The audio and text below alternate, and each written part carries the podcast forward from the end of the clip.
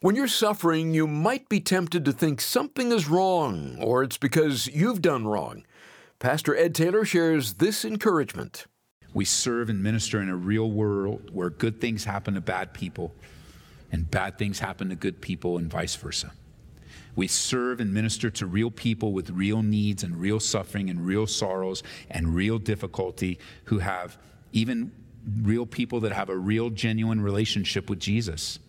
That's the reality. It's the reality is not what is portrayed on television. Suffering lies to us and tells us that somehow we're substandard or we're not important or we've done something wrong when in reality suffering comes to us all and it's not strange that you're suffering today. It's not strange. This is amazing grace.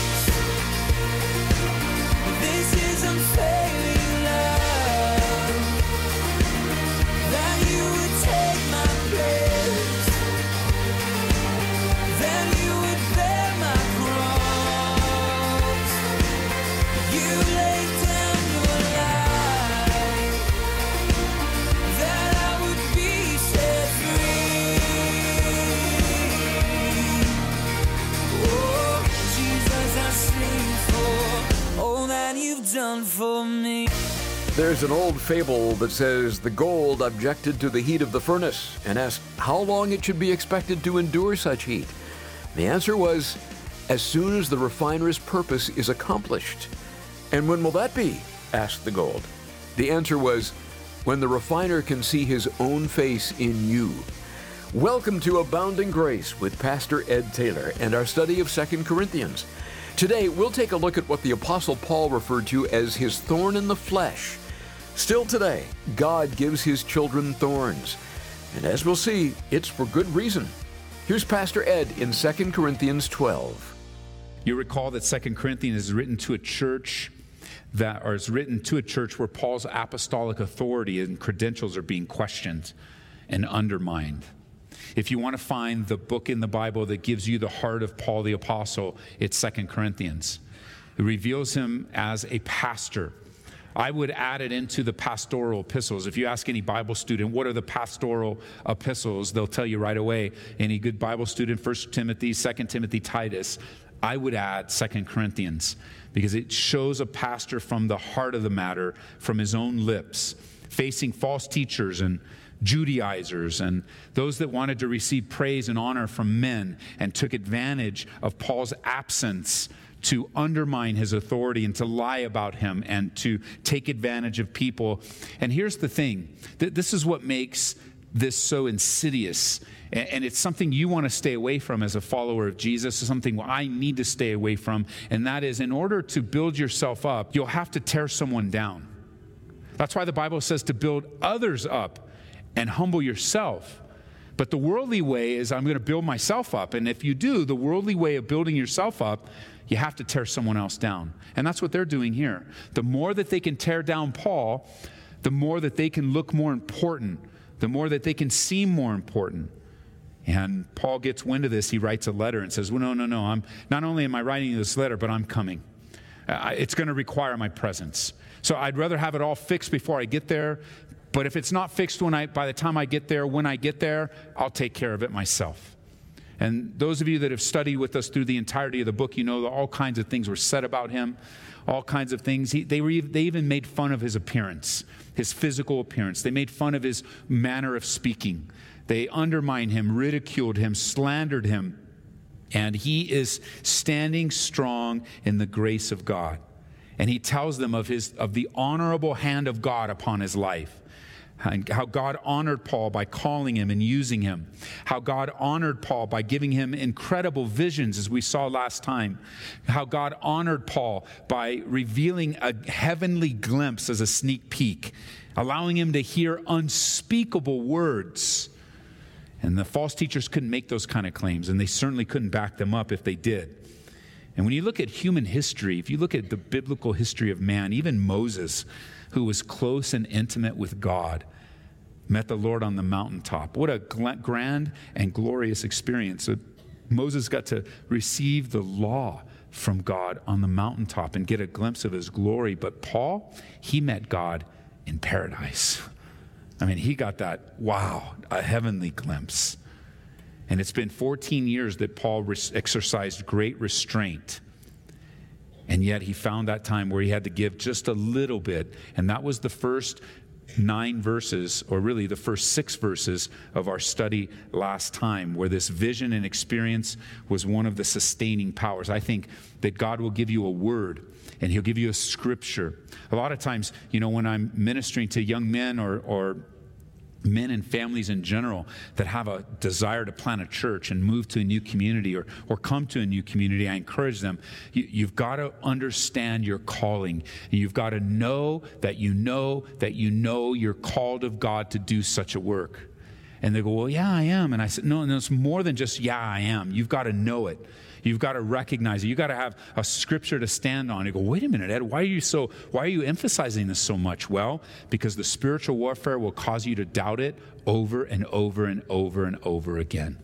And I think it's true in any calling of God where you, you need to know that you know you can't you can't just take spiritual leadership upon yourself. You can't just say, well, you know, I'm good with people, and so that makes me a spiritual leader. Well, good with people can be used in a variety of different ways in the body of Christ, not necessarily as a spiritual leader or in a person of eldership or uh, a, a, pastoral position or even a, a, ter- a long term missionary. You're good with people doesn't, make, doesn't necessarily mean that the calling of God is on your life in that place of spiritual leadership. You want to know your calling. And I would just say that God is reminding you because right now the enemy would like to undermine your calling. It would like to undermine your willingness to fall. He would like to make you doubt. And, and when you do doubt, it's not like, well, I'll never doubt. No, no, no, no. You will. That, that's part of the humanity. You'll, you'll second, maybe it's maybe you don't call it doubting. Perhaps you'll call it second guessing, or maybe you'll call it I wonder. Whatever you call it, your calling will be under in question. And you want to be able to fall back on, no, no, no, I was doing my devos on this day, and the Lord gave me this scripture, and He told me to do this, and I'm obeying Him. And I don't know how it's going to be, and I, I know it was going to be hard. I know it's going to be difficult, but I'm obeying Him, and I'm going to stay the course no matter what comes my way. You know, prayerfully, we never have to face what Paul the Apostle did. I, I haven't met anyone that's faced as much as Paul did. Never in my life. I've had my fair share of trials and difficulties in the midst of a couple right now in my life. Nothing like Paul the Apostle. But I'll tell you, when we get to the section of scripture that we're in where Paul describes this thorn in the flesh, that I can understand. That I, I can relate to. That I'm like, okay, I see, Lord. I understand. And I, man, my heart goes out to a guy like Paul and to the many that have these thorns in their life that you're pleading with God to remove. Tough times, Paul knew of which he spoke. Just like Jesus warned him in Acts chapter 9. Go, he told Ananias, Go find that guy, Paul, that guy Saul. Go find him and tell him because I'm going to show him how many things he must suffer. That, that, has to be like, that has to be like, I don't know, I haven't read the, I haven't, when we put together the new believer packet um, many years ago, I haven't read it. I, I don't think we should put, we have on the front, welcome to the family of God, but what we should put on the front of that is, I'm going to show you how many things you're going to suffer for Jesus' sake. Because following Jesus isn't easy. It's not a trip to your best life. Oh, come on, come to Jesus and everything's going to be fine. You know what I find is that many people that come and surrender their life to Jesus, things get worse because now they have to deal with the issues that they've pushed away. And now they have to come to terms with the reality of all the things that they're bringing in. They have to repent of their sins. So some people go through detox, and some people go through, like, man, you know, I, I can't handle. I've handled problems this way my whole life. And you go, I know it's been the wrong way your whole life. And now in Christ, following Him, I could hear the echoes of heaven saying, Yeah, you know, you get eternal life, but I want you to know it's going to be many, many things that you're going to suffer. That's not unusual to hear. Those of you that have committed your life to Jesus, those of you that have raised your hand and said, I want to follow Jesus, or stood up or walked in the aisle, those of you that have picked up a new believer packet or listened on the radio and you pulled your car over and in tears you asked God to forgive you, I want you to know if you had a true born again experience, it's a true born again experience of pain and suffering. If you haven't experienced it yet, it's only a matter of time. It's only a matter of time. It, the grace of God is upon you right now that what you're experiencing is less. I mean, even as folks that are not connected to God suffer, it's not just like a Christian thing. But following Jesus, Well, Jesus said, In this world you have tribulation. And I, you know, I believe Jesus. I believe him when he says that. And I also believe him when he says, But be of good cheer, because I've, I've overcome the world. There's more to this world, and there's more to life than this world. So Paul is walking through, he just talked about this great and grand revelation. Can you imagine getting a glimpse of heaven? Wow. Suffering is a part of life. Turn over to an earlier section, chapter 4 of Second Corinthians with me. Suffering is a part of the believer's life. Under the power and sovereignty of our God, He allows, you know, the consequences of sin and the consequence of our own decisions. Pick up with me in verse 15 of Second Corinthians chapter 4. Therefore, we do not lose heart, even though our outward man is perishing. You're there with me now, perishing. What is your outward man doing? your outward man. Pinch yourself. Yeah, it hurts. It's perishing. Listen carefully when you wake up in the morning and come down the stairs. That's not the wood, it's you. It's you. It's not the wood. You've been blaming on the, it's you. You're like, what is that? It's your outward man is what? Perishing. There's a Greek word for that. It's something that's hard to describe. Let me tell you what it means to defile, to decay, to destroy, or to corrupt. Paul says this is matter of fact. This is what's happening to our outward body. But he's not just referring to the bodies physically, but to the world. The outward man is perishing. The world, the visible world, everything in the world is wearing away and wearing down, steadily, irreversibly falling apart. And you're like, thanks, Pastor, that's so encouraging so uplifting. Well, as you grasp this foundational truth, church, you'll get the perspective that you've been looking for your entire life. You'll get the explanation for many of the questions on your heart. Why does it seem, why do things seem to be getting harder? And why does it seem, why, what, what's happening in my body? And, and why are my friends and my loved ones dying? And what, what, what? It's because your outward body is perishing. And the reality is, is that we're all going to die. And the question is, where will you go after your last breath? The Bible says to be absent from the body is to be present with the Lord for followers of Jesus. That's not just a broad promise to anyone that hears the Bible. It's to those that have a relationship with God, their Creator, have turned away, repented from their sins, and surrendered their life to Jesus. To be absent from the body is to be present with the Lord.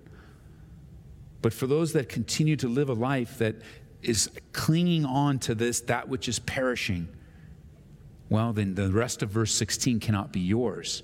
You see, even though the outward man is perishing, the inward man is being renewed day by day our bodies wearing away, our possessions wearing out, our relationships wearing away. You get a group of friends around you, and time and circumstances, they begin to, well, fall away, pull apart, move, you know, people will move away from you and relationships change and our families they wear away. The kids grow up they move out. Some go home to be with the lord. Your athletic skills your athletic skills. Did you know that you're not the same athlete you were in high school? You're not the same so be careful.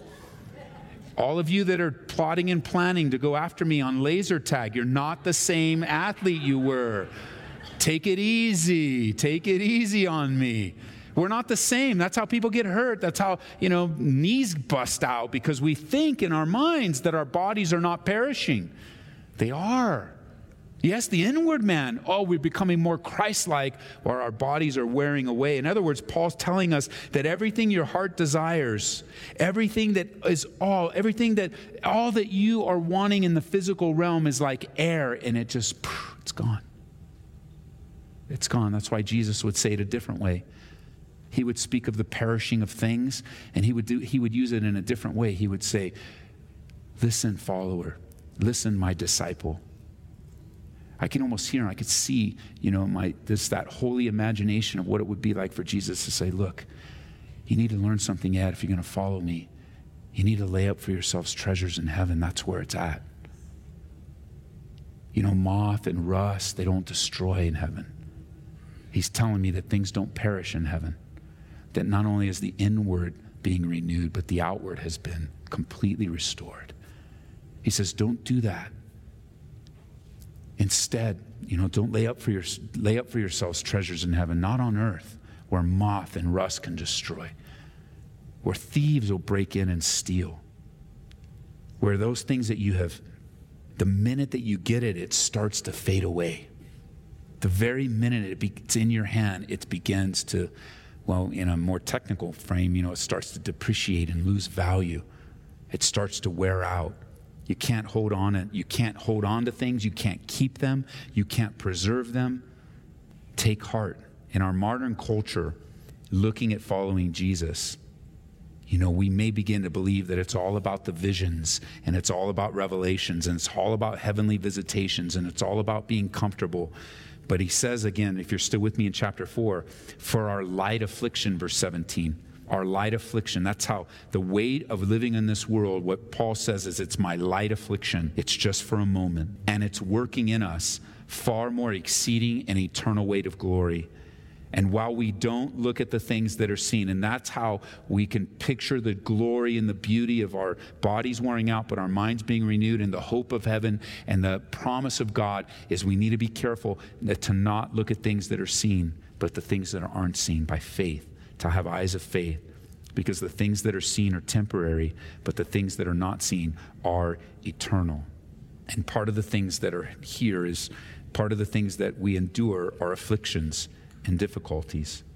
So many things that Paul went through, and this is just like the devil. The devil's a rat, man. He plays everything against us.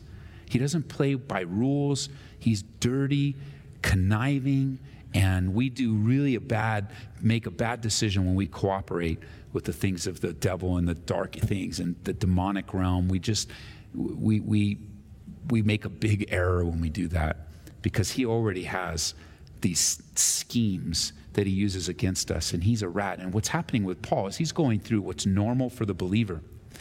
The things that he went through, all the things that we looked at in a previous study of shipwreck and being beaten and all those things, those, those were because not because he was a bad follower, because he was a good follower of Jesus, because he was right where he needed to be because he was getting it from his countrymen and he, his friends were betraying him and, and people were going after him. And, and the fruit of his life, I mean, uh, he, all he did was plant churches in God, just like, like, just, like his, just like his Savior and mine. The reward for everything that Jesus did was what? Crucifixion. What did Jesus ever do that was wrong or bad? You know, Jesus was, What do you accuse me of? What sin do you accuse me? What did I do? And nobody could say anything. Instead, they just crucified. And so the things that Paul was, here's what the devil does. He uses the things that Paul were going through in obedience against him. And they were telling, he, they were telling the church in Corinth, Paul's going through what he's going through because he's not walking with the Lord. Because they become like, and if you're not careful, you'll, be, you'll do the same thing. You'll become like Job's friends. And you'll look at someone's circumstances and immediately you'll jump to the wrong conclusion. Now, of course, you, you may not get as bad as these guys and try to destroy a man from it, but it's possible. And you and I, we don't want to become Job's friends, except in the first seven days. That was the best friendship they could have ever offered in the first seven days. You know why? They didn't say a word, they just sat with him and comforted him with what we learned, especially during the time of the Aurora theater shootings. We learned of the ministry of presence just your physical presence to be available to be used by the Lord. Because it's awkward, you know, what am I supposed to say? Don't worry about what you're going to say, Jesus said. Just be in a position to say something when my Holy Spirit gives you the words. Don't worry about what you're going to say, he says, what tells his disciples, you know, when they go before these authorities, don't worry about what you're going to say. And by way of application, we're like, okay, all right, Lord, all right. What did Peter say? Peter said it this way Beloved, do not think it strange concerning the fiery trial which is to try you. And what do we do? Every time a trial comes our way, or many times, we think it's strange. You're like, what's this all about? I mean, I've, I've, I've lived my life to please Jesus. I, I do my devotions, I, I pray, I give faithfully tithes and offerings, I help my neighbor. I could put in extra time at work. I, I'm, and then when a trial comes our way, we start to think, this is crazy. But it's not. It's normal. It's not strange. It's not strange that you're facing what you're facing right now, follower, disciple of Jesus. It's not strange. It's not strange what you're going to face tomorrow or around the corner It's hard and it's difficult, but not strange. And it does seem strange, if we're honest, that the righteous suffer while the ungodly seem to have it all. Seems strange. Seems strange to us that what, after all that we've done and our time would be rewarded with pain. Seems strange. That we're living for God while others that hate God seem to have no problems at all. Yeah, it seems strange for the man that we follow would be rewarded with a flogging that most men didn't survive and then to be hung on a Roman cross, which was just torturous death. Like the psalmist said, you can jot it down in Psalm 73, verse 12. Look at these arrogant people enjoying a life of ease while their riches multiply. Was it for nothing that I kept my heart pure and kept myself from doing wrong? The psalmist says. All I get is trouble all day long, and every morning brings me pain. Psalm 73, verse 12. That's from the New Living Translation. But that's the real world, isn't it? We serve and minister in a real world where good things happen to bad people and bad things happen to good people and vice versa. We serve and minister to real people with real needs and real suffering and real sorrows and real difficulty who have even real people that have a real, genuine relationship with Jesus. That's the reality. It's, the reality is not what is portrayed on television. That's not reality. It's the opposite of reality. Even reality TV is not so much reality, it's TV and the movies all put together. I remember the first time, it, it may not be that big a deal to you, but there's things that pop into things when you learn it, even when you're older and you're like, I'm this old and I'm just learning this. But this was many years ago when I found out how they made movies. You know, they don't shoot them in order. I didn't know that. Like they'll shoot a scene that's going to be at the very end. They'll shoot it first, and then they'll do this, and then an actor will fly in and out, and then they put it all together and edit and cut it. And I'm like, really? I mean, that's really fake. That's really not real. And, and I just remember that just like, wow, like the Lord has just given me another thing where it looks real. And if they do it right with the music and the emotion and the script, I mean, you, there, there's some, they do movies so well. Like you're just, I, I, mean, I remember when I first watched Up, you guys remember the cartoon Up? I cried. Did you cry? I cried. That's a cartoon. But they did it really well, didn't they? I mean, that, like, wow. It's even hard not to tear up watching it now, and I know what's going to happen but it's not real. Something not real can get some emotional response from me, and something not real can get my attention, and something not real can get my devotion, and something not real can get my commitment, and something not real can rip me off from what is truly real in my relationship with Jesus Christ. And what's true for me is true for you. Suffering lies to us and tells us that somehow we're substandard or we're not important or we've done something wrong, when in reality, suffering comes to us all. And it's not strange that you're suffering today. It's not strange. You're listening to Abounding Grace with Pastor Ed Taylor. If you joined us late or would like to hear this message again, turn to aboundinggraceradio.com. Or you can listen through our app too.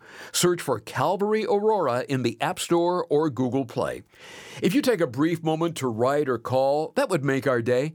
Let us know the station you're listening to and if today's study was a blessing to your life. We'd also love to pray for you. You can email us through our new website at aboundinggraceradio.com by clicking on Contact. Abounding Grace is made possible through the support of our listeners. And when you give a donation of $25 or more to Abounding Grace, you're invited to request a copy of The Third Option by Miles McPherson. In it, Pastor Miles speaks out about the racial divisions in today's world and encourages us to see people as God sees them. It contains awesome practical takeaways and exercises to help you understand the points of views of others. I think you'll also be inspired and encouraged to make positive changes in our country, starting with yourself. Again, ask for a copy of The Third Option when you call today at 877 30 GRACE. That's 877 30 GRACE. Your generosity helps us provide the teaching of God's Word on stations all across the nation. We're constantly hearing from listeners that have been helped and are growing by God's abounding grace. Thank you for standing with us. Making a donation to the ministry is easier than ever, as you can now do so through our website at aboundinggraceradio.com. Tell a friend about these daily studies, and then be sure to join Pastor Ed Taylor next time for more teaching from 2 Corinthians. That's right here on Abounding Grace. This is amazing grace.